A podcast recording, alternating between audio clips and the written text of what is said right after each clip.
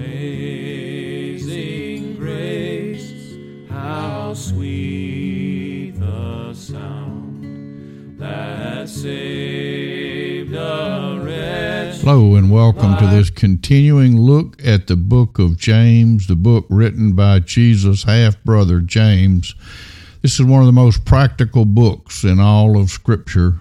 And today we're in chapter 1. We're going to pick up with verse 5 and go through verse 12. Amazing grace, how sweet the sound that saved James chapter 1, verses 5 through 12.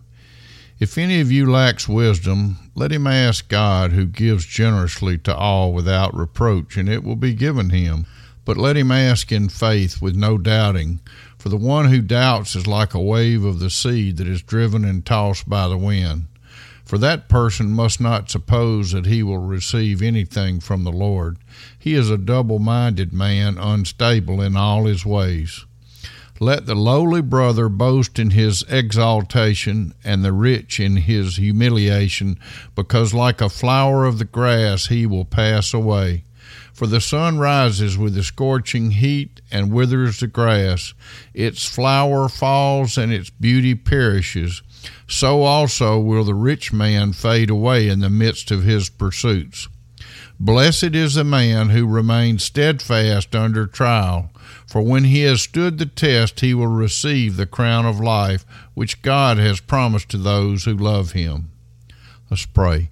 Heavenly Father, thank you for the beauty of your word. Thank you that your word is living and active, sharper than any two edged sword, that it pierces to the division of soul and spirit, of joint and marrow, discerning the thoughts and intentions of our hearts.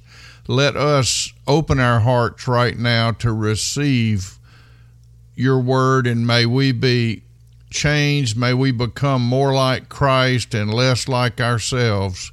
May our hearts and our minds be transformed that we can better serve and love you.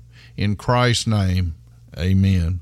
We are hearing here a promise from God that He will give us wisdom, not just give it to us, but give it to us generously if we ask Him. God wants His people to be wise we know that scripture says in Proverbs 1 7 and implied in other places that the beginning of knowledge slash wisdom is fear of the Lord. It is understanding who God is and respecting God as being God, to revere Him and to honor Him as God. That's the foundation for all wisdom. And if we don't have that, then nothing else is going to overcome that. We have that's that's the foundational stone. That's the cornerstone, so to speak, of having wisdom is to know that God is who He says He is, and that He is the giver of wisdom. And if we lack wisdom, we ask God. And God has has shown us wisdom in His living Word in the Holy Bible. So it is the primary source for God's revealing to us the wise way of living, where we're trusting in the Lord with all of our heart and not leaning on our own understanding, not leaning on a worldly way of thinking, but leaning completely on a godly way of thinking. And he follows that with a warning. He said, But when you ask, ask in faith. To ask in faith is to ask trusting God knowing that God is who He says He is and that He does what He says He will do.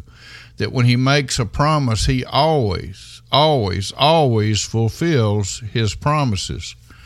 So He says, ask in faith, don't doubt. He said, the one who doubts is like a wave of the sea that is driven and tossed by the wind. You know how when you look at a wave and you see that, especially that top part of it, is drops of water are going every which way, and it's whichever way the wind's blowing. He said, Don't be like that. Instead, have faith, trust God, ask Him in faith. He goes on to warn, he said, the person that doesn't ask with faith, who doesn't really trust in God, you can't receive anything from God if you're not trusting God. It's not just knowing who God is, it's trusting that God is who he says he is. He done, has done what he said he has done. He will always be who he says he is. He will keep his promises. He is God. He is a creator. He is a sustainer. He is our provider. That's why we ask him because he is the source of all good things. He said, so we've got to, to believe and trust but he said, if if you don't, he said, you, are not going to receive anything from the Lord, and you shouldn't assume that you would because you're a double-minded man. You're unstable in all your ways. To be double-minded is you're you're trying to to uh, trust in God while living in the way of the world, and that doesn't work when you do that, you're you're blown and tossed by the wind, and you don't know if you're coming or going. So he said it just doesn't work that way. You can't ask God that way. And then he in verses nine through um, not well, really nine and ten, he draws a distinction. He said, "Let the lowly brother." boast in his exaltation and let the rich in his humiliation because like a flower of the grass he will pass away. For the sun rises with its scorching heat and withers the grass. It its flower falls and its beauty perishes. So also will the rich man fade away in the midst of his pursuits. Don't pay any attention to what you have or what you don't have. Trust God Ask God, put your trust in the Lord Jesus Christ, who said from the cross, It is finished, paid in full. He has made the way, He has reconciled us to God the Father. We become a part of God's family when we're born again in Christ Jesus, and all of the heavenly riches are ours in Christ Jesus. And that's why He's saying, Trust me, ask me, I will give you wisdom you will know from what I give you. I will answer your prayer. And it doesn't matter whether you're this person, whether you're low in the world standards or high in the world standards. None of that matters because all that's going to go away anyway. He said, but trust God, ask Him in faith. And then he says in verse 12, Blessed is the man who remains steadfast under trial. All of us are under trial. You may be out of a trial right now, but if you are, you're getting ready to go back through another one. And if you're in the midst of a trial, even when you get out of that one, there will be others to come.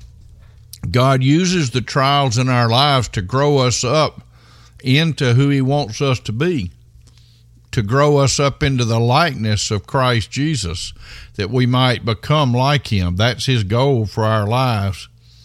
So he wants us to remain steadfast, that is, to continue to trust him and to continue to look to him and know that he is the answer to all of our questions. That when Jesus said, I am the way and the truth and the life, no one comes to the Father except through me, he's saying you need to keep your eyes on Jesus. You don't need to turn away like some of the disciples did. And Jesus looked at some of the followers, not the 12 disciples. And Jesus looked at the disciples then, his 12 disciples, and said, What about you guys? Are you going to turn and go away? And they said, no, who would we go to? You have the words of life. To know that God has the words of life, that He is the source of life, to know that we receive the crown of life, that is, the, the blessings of being rightly related to God right now. John says, I have written these things that you may know that you have eternal life, that it's yours right now. And that's a crown of life that we receive right now the blessings of peace and joy in the midst of the challenges of life. That we're not overwhelmed by the challenges, we're actually grow, we grow in the challenges. Not that they're easy, not that they're fun, not that we look forward to them, but we know that God is working together for good for us because we're trusting in Him. We're in a love relationship with Him uh, through Jesus Christ by the finished work of Jesus, who paid for my sin and yours on the cross and said at the end, It is finished. I have paid for your sin debt in full. And and so we trust in we trust in the finished work of Christ. We look to God and we say, Lord, give me wisdom. Help me to live this life. Help me to grow in my trust for you. Help me to hear you say that the greatest commandment is for me to love you, love the Lord my God with all of my heart and all of my soul and all of my strength, and love my neighbor as myself.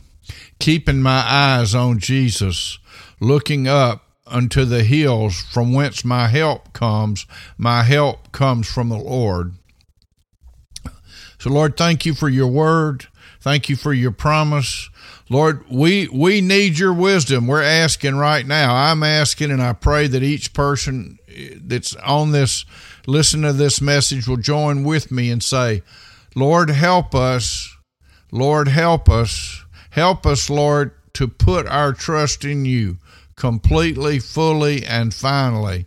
To not be double minded people, to not turn to the right or to the left, but to trust in the Lord Jesus Christ, to keep our eyes on Jesus and not turn aside, to know that when we ask, you will give.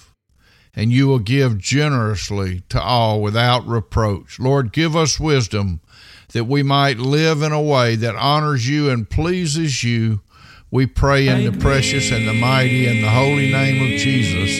Amen and amen.